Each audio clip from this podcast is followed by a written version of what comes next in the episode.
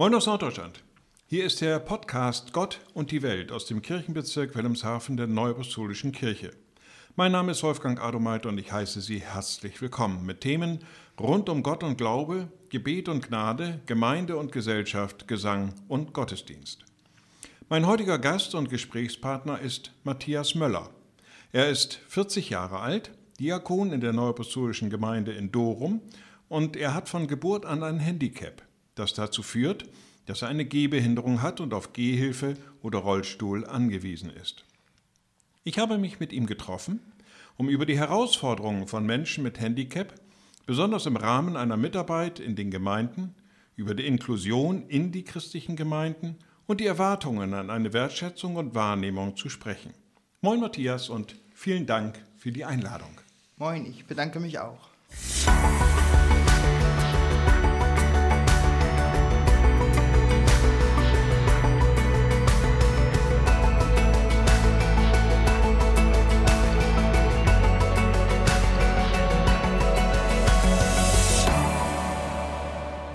Matthias, wenn wir über Menschen mit Handicap sprechen, so ist dieser Begriff mit Handicap noch relativ neu. Weiter verbreitet, wenn auch veraltet, ist es einfach von Behinderten zu sprechen. Was hat diesen Bezeichnungswandel ausgelöst? Erst einmal bei mir ein Nachdenken und äh, dann bin ich zu dem Schluss gekommen, dass ich das Wort behinderter Mensch bevorzuge weil es klar und deutlich ausdrückt, dass etwas behindert wird. Also im Alltag äh, wird man behindert, zum Beispiel durch eine äh, Rampe, die nicht vorhanden ist und dann ist nur eine Treppe da und in dem Moment findet ja eine Behinderung im Alltag statt. Also wird der Mensch behindert. Das heißt, nicht die sogenannte bezeichnete Behinderung, die man dann hat, ist eigentlich die Behinderung, sondern die Behinderung eben durch die nicht vorhandene Rampe oder durch den nicht vorhandenen Fahrstuhl oder ja, dass man vielleicht nicht auf die Toilette kommen kann, weil keine Behindertentoilette da ist oder sowas. Darum bevorzuge ich halt diesen Begriff behinderter Mensch. Und das umfasst ja auch sehr viel andere Gruppen. Dann zum Beispiel wird eine Mutter mit einem Kinderwagen, wenn keine Rampe vorhanden ist, auch behindert. Also würde man ja, wenn man dann irgendwann mal schafft, endlich mehr Wandel im, in der Gesellschaft, im Denken hervorzurufen, dann auch eine Mutter mit einem Kinderwagen im Alltag erleichtert.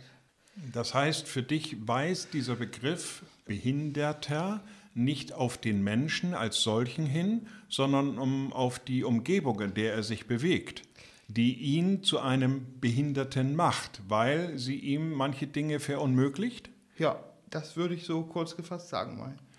Das führt uns dann natürlich zu der Frage, weil vielfach ist ja es auch so, dass man von barrierefreiem Bauen spricht. Das heißt, das sind in Häusern, in Wohnungen, dass Schwellen weggelassen werden, dass Türen breit genug sind und so weiter, aber auch im öffentlichen Raum, dass Schwellen wegfallen, dass Bordsteine abgeflacht werden oder was auch immer.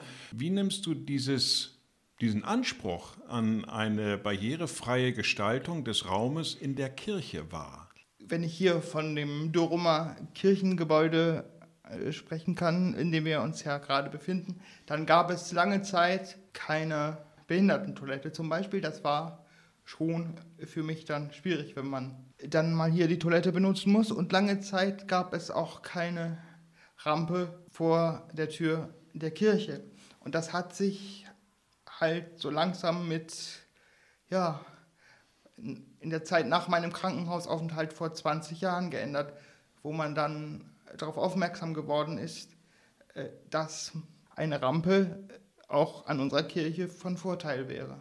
Das ist ein erster Ansatz natürlich. Nun bist du ja nicht normales Gemeindemitglied, sondern du bist ja auch als Diakon tätig in der Gemeinde hier. Ähm, das heißt, auch auf dich trifft ja die Anforderung zu, in der Wortverkündigung tätig zu werden. Und die findet bei uns typischerweise vom Alter aus statt. Der Alterbereich ist jetzt aber nicht barrierefrei für dich, oder? Nein, das ist er natürlich nicht. Und es ist auch jedes Mal eine Herausforderung, ob man sich jetzt mehr auf das Predigen konzentrieren kann oder darauf, dass man halt auf den Beinen bleiben kann. Und da muss ich ganz ehrlich sagen, ich habe da schon mehrmals darauf hingewiesen, dass man vielleicht eine Unterstützung durch ein Geländer oder eben vorne am sogenannten Lesepult, ob man da nicht Abhilfe schaffen kann. Und das führt natürlich auch zu der Entscheidung irgendwann, wenn da keine Änderung eintreten sollte, ob man dann bittet, auf das Predigen verzichten zu dürfen, wenn sich meine Behinderung weiter verschlechtern sollte, weil ich möchte mich da selber nicht in Gefahr bringen. Da muss man dann auch ganz offen und ehrlich zu sich selber sein und sagen, gut, wenn sich da nichts ändert, dann ist das Predigen eben nicht mehr möglich. Hm, hast du Kontakte zu Amtsträgern anderer Gemeinden, die in ähnlicher Situation sind und wo vielleicht dieses Problem, sage ich jetzt mal in Anführungsstrichen, anders gelöst wurde? Nein, das habe ich äh, offen gestanden nicht. Sag mal, Menschen mit Handicap in dieser Weise gibt es wahrscheinlich im Amtsträgerkreis auch recht wenige, denke ich mal. Ja, zumindest mit den offensichtlichen Behinderungen recht wenige. Ja, da kommen wir gleich nochmal drauf. Ja. Also, wenn ich jetzt mal eine ganz, ganz kurze, knappe Frage stelle. Unter diesem Eindruck, ist Gemeinde oder auch Kirche für dich inklusiv? Da muss ich die Frage in zwei Teilen beantworten. Ich habe für mich persönlich ein sehr großes Glück gehabt, in einem Kirchenbezirk aufzuwachsen, der mich von Anfang an integriert hat oder in dem ich mich integrieren konnte und wo meine Eltern mich auch einfach mitgeschickt und reingeschmissen haben, so nach dem Motto, das haben sie nie so formuliert, aber jetzt kommt man mit ihm klar. Da gab es eigentlich keinen großen Gesprächsbedarf aus meiner Sicht. Das war einfach so, ich gehörte dazu und habe mich da auch nicht besonders an die Seite gedrängt gefühlt. Und ich habe mich, muss ich auch ehrlich sagen, in den ersten Jahren, bis ich zur Schule kam und ich so auch, vielleicht auch bis zur Pubertät, durch diese Inklusion, die ich im Kirchenbezirk erfahren habe, nicht besonders behindert gefühlt. Da habe ich mir keine großen Gedanken gemacht.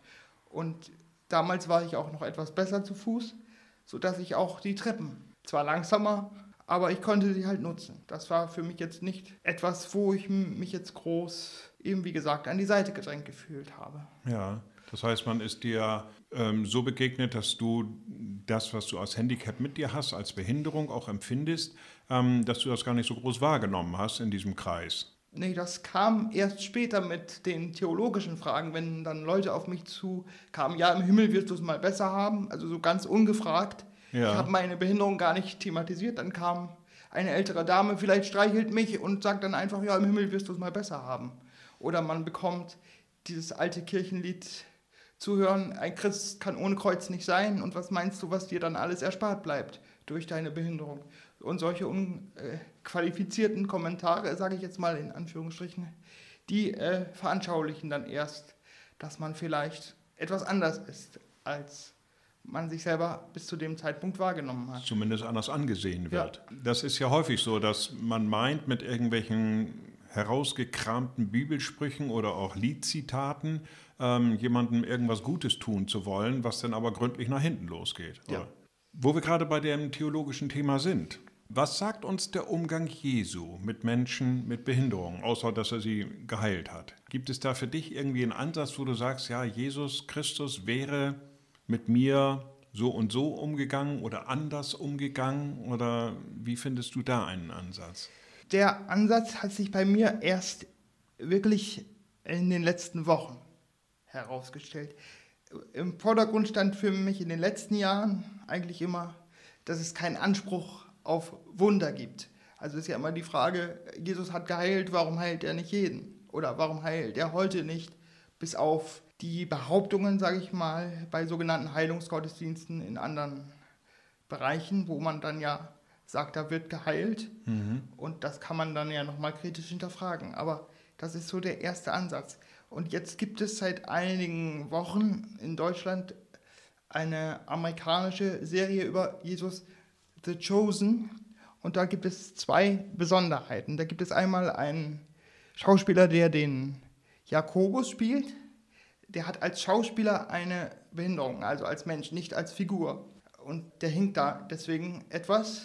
Und das wollte man in der Serie auch nicht kaschieren, weil irgendwelche besonderen Schuhe anzuziehen wäre in einem sogenannten Sandalenfilm natürlich unangenehm Das fällt auf dann, aufgefallen. Ja. Und das wird also einfach so im Film nicht weiter kommentiert, dass dieser Schauspieler an sich privat eine Behinderung hat. Das zweite ist, dass Matthäus in, dem, in derselben Serie als Autist dargestellt wird und immer so ein paar Ticks hat. Und das wird ja in der Bibel öffentlich nicht thematisiert. Und das leitet man daraus ab, das kann man auch wieder hinterfragen, dass in dem Matthäusevangelium sehr viel Zahlen vorkommen und man davon ausgeht, dass der Schriftsteller des Matthäusevangeliums einen Zahlentick hatte.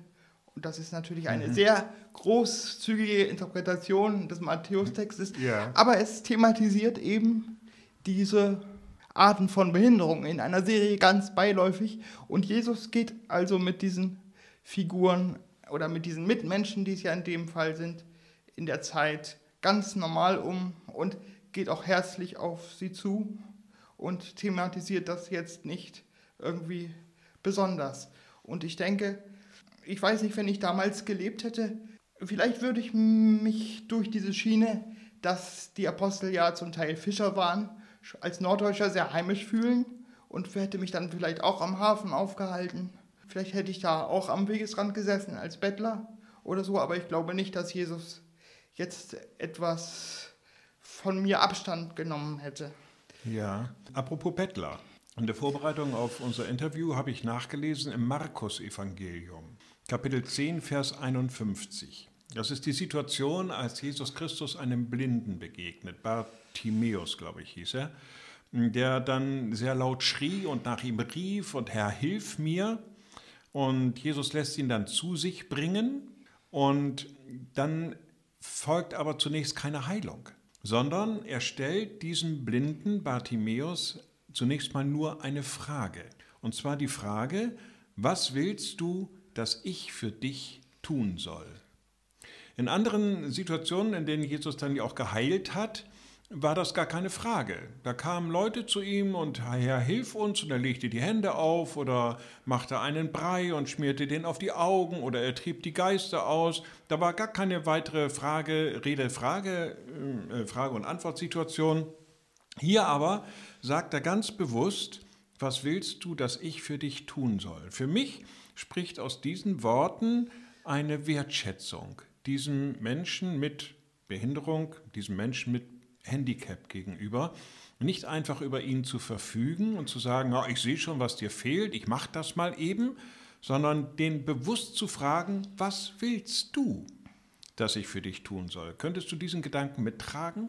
Ja, und das unter dem Aspekt, dass ich diese Stelle wunderbar finde, weil sie ein Mitdenken des sogenannten Behinderten fordert. Das heißt, er konsumiert nicht das Wunder oder eine Heilung an sich, sondern man muss sich schon äh, mal selber Gedanken machen. Was möchte man eigentlich? Was? Und im theologischen Sinne vielleicht, was erwarte ich eigentlich von Jesus? Also bin ich nicht nur in der Kirche, um als armer Behinderter, Außenseiter oder wie man das auch immer sehen will, irgendwie eine Heilung zu erfahren und Jesus wird mich schon retten und der soziale Grund oder die soziale Schicht, in der ich mich befinde als Behinderter, bin ich dann in der Kirche gut aufgehoben und dann wird so eine Decke darüber gebreitet und dann wird alles gut irgendwann im Himmel, was ich eben schon mal so andeutete, sondern dass man wirklich gefordert ist, Jesus möchte, dass ich nachdenke, was möchte ich eigentlich und was bedeutet mir das, was Jesus mir anbietet. Ja, das dass heißt, eine, eine, eine Kommunikation entsteht und nicht ein einseitiger Konsum dessen, was in der Kirche oder durch Jesus geschieht. Ja, das heißt also, dieser blinde Bartimäus, der wurde nicht Opfer der Barmherzigkeit, genau. sondern er wurde Ziel der Liebe. Kann man das so formulieren? Ja. Okay. Wie sind deine Erfahrungen als Mann mit Handicap in der Gemeinde? Mehr Opfer der Barmherzigkeit oder mehr Ziel von Liebe? Beides. Beides ist da vertreten. Und das ist mir eigentlich deutlich geworden in dem Moment, wo ich Diakon wurde dass es auch für einige Leute schwierig ist, die dann auch zu mir gekommen sind und haben gesagt, ich habe Schwierigkeiten damit, dass so jemand wie du Diakon werden kann. Nee. Und das hat mich dann erst einmal erstaunt und ich hätte mir gedacht, sie hätten es mir ja gar nicht sagen müssen. Und auch im Persönlichen Amtsverständnis von einigen Amtsträgern war das schon sehr schwierig, äh, wo ich dann so ein bisschen gemerkt habe, dadurch, dass ein Behinderter Diakon werden kann oder überhaupt Amtsträger, fühlten sie sich in ihrer eigenen Bedeutung etwas herabgesetzt als Amtsträger. Und ich bin dann schon etwas geschockt gewesen, dass da doch ein bisschen Statusdenken und kein Seelsorgerdenken und kein Dienstdenken vorhanden war. Das hat mich schon etwas geschockt. Ansonsten fühle ich mich eigentlich ja, als Mann und in der Kirche und als Amtsträger nicht besonders anders. Das sind keine Themen, wo ich jetzt groß drüber nachdenke. Da interessieren mich theologische Fragen eher. Das ja. sind alles andere, wie man so schön sagt, so periphere Geschichten, die mich jetzt mhm. nicht mir jetzt nicht den Kopf zerbrechen lassen. Dass du so gerade schildertest, diese Wahrnehmung, dass ein behinderter Amtsträger werden kann, setzt mich in meiner Bedeutung herab. Macht dich das eher traurig oder eher wütend? Nun, es zeigt ja, was die Leute so mit diesen Ämtern verbinden. Wie gesagt, eine Aufwertung der Persönlichkeit anstatt äh, den Dienst. Und ja. das ist schon für Jesus schade und das, denke ich mal, wäre so eine innere Einkehr angebracht. Aber mich persönlich verletzt das jetzt nicht, sondern wir haben alle noch ein bisschen zu lernen. Stehst über den Dingen. So lange, ja. bis es dann soweit ist, ja. dass Jesus mit uns mal darüber reden kann. Ja. Wir haben eine nette gemeinsame Erfahrung aus der Vergangenheit. Jedes Jahr wieder wurde eingeladen zu einem besonderen Gottesdienst, der für Behinderte und ihre Betreuer gedacht war. Ich habe dich dann jedes Mal angerufen, in jedem Jahr, als ich noch als Bezirksvorsteher hier zuständig war, habe dich dann angerufen und wir beide haben dann jedes Jahr darüber gesprochen und du hast eine Teilnahme regelmäßig abgelehnt. Scherzhaft haben wir dann schon mal geplant, dass ich als Behinderter dahin fahre, weil ich durch meine internistische Erkrankung schwerbehindert bin und du als mein Betreuer teilnehmen könntest. Ich erinnere mich. Dann, das machte so ein wenig deutlich, dass hier irgendwas in dieser Einladung nicht so richtig passte. Denn ich war ja gar nicht eingeladen im eigentlichen Sinne dieser Einladung, die da erfolgte. Erzähl mal, warum du an diesen Gottesdiensten nicht teilnehmen wolltest. Ich habe vor Jahren ein oder zweimal an solchen Gottesdiensten teilgenommen und habe es als Gottesdienste für die Betreuenden und äh, Pflegekräfte wahrgenommen und nicht so sehr als Gottesdienst für behinderte Christinnen und Christen. Ah ja. Das heißt, die Ansprache ging meistens über die Köpfe hinweg. Und wenn es dann an die behinderten Menschen ging, dann war es teilweise doch in einer kindlichen Sprache oder einer Vorsonntag-Schulsprache, als hätte man lauter Kleinkinder vor sich.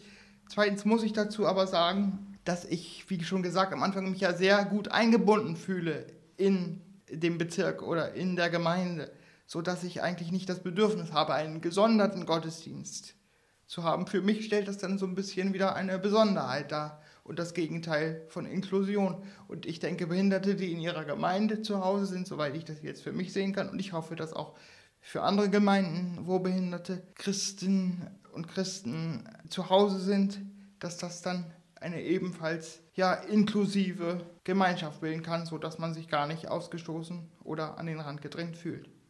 Gibt es für Menschen mit Handicap besondere Herausforderungen durch die Corona-Pandemie? Ja, die gibt es durchaus. Also ich bin in der gesamten Corona-Zeit bis jetzt, also das heißt bis zur Impfung im Juli und dann die entsprechende Wartezeit, die man noch hat, bis das, der Impfstoff richtig wirken soll, auch zu Hause geblieben, weil ich aufgrund meiner Begleiterscheinungen zur Behinderung und meiner Beschwerden mit den Bronchien und der Lunge und dem Luftbekommen lieber darauf verzichtet habe, mich in Menschenansammlungen zu begeben. Weil Maskentragen auch schwierig ist für dich?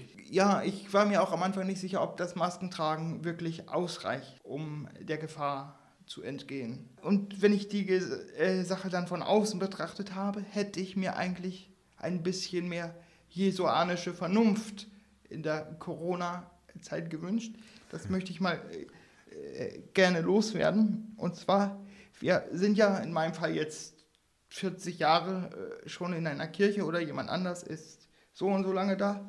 Und äh, wir haben ja immer sozusagen in den Gottesdiensten Seelenfutter bekommen. mhm. und haben uns eigentlich auch immer gesagt, dass der Herr uns beisteht. Das heißt nicht, dass keiner erkrankt, aber das heißt, dass gerade in solchen Phasen ja dieses Futter angegriffen oder angenascht werden darf und dass dann wegen Corona so eine Nervosität entsteht, dass man nicht am Gottesdienst teilnehmen kann. Kann ich zwar verstehen, aber gerade durch solche schweren Phasen muss ich ja oder darf sich ja der Glaube beweisen. Und wenn äh, das halt so ist, dann muss man auch eine Vernunft walten lassen. Und da fand ich dann schon so Fragen wie, hätte Jesus Maske getragen oder hätte er sich impfen lassen, etwas merkwürdig. Er stand einfach nicht vor diesen Herausforderungen und deshalb können wir die Frage auch nicht biblisch beantworten. Okay, danke. Ich habe zum Abschluss noch so ein paar Entweder-Oder-Fragen. Matthias, lieber Stadt oder Land? Das äh, möchte ich lebensabschnittsweise beantworten. Im Alter wahrscheinlich Stadt und jetzt noch Land. Provokativ, Kirche oder Kino? Kirche. Fernsehen oder Lesen? Beides. Bibel oder Krimi? Beides. Bist du eher Eule oder eher Lerche? Da bin ich eher Eule. Hund oder Katze? Hund. Drinnen oder draußen? Am liebsten draußen. Sommer oder Winter? Winter. Kaffee oder Tee? Kaffee. Schokolade oder Gummibärchen? Schokolade. Nordseestrand oder Mittelgebirge? Nordseestrand. Bist du Kopfmensch oder Herzmensch? Ich glaube 50 zu 50. Was ist dein Lieblingsort? Mein Lieblingsort ist das Wasser. Lieblingsland? Lieblingsland ist, glaube ich, Frankreich. Lieblingsessen? Lieblingsessen ist ganz profan Pumpernickel mit Käsescheibe. Und deine Lieblingsfarbe? Meine Lieblingsfarbe ist blau. Ich bedanke mich ganz herzlich für das Gespräch, wünsche dir weiterhin Gottes Segen. Und Sie, liebe Zuhörer, finden diesen und natürlich weitere Podcasts überall dort, wo es Podcasts gibt.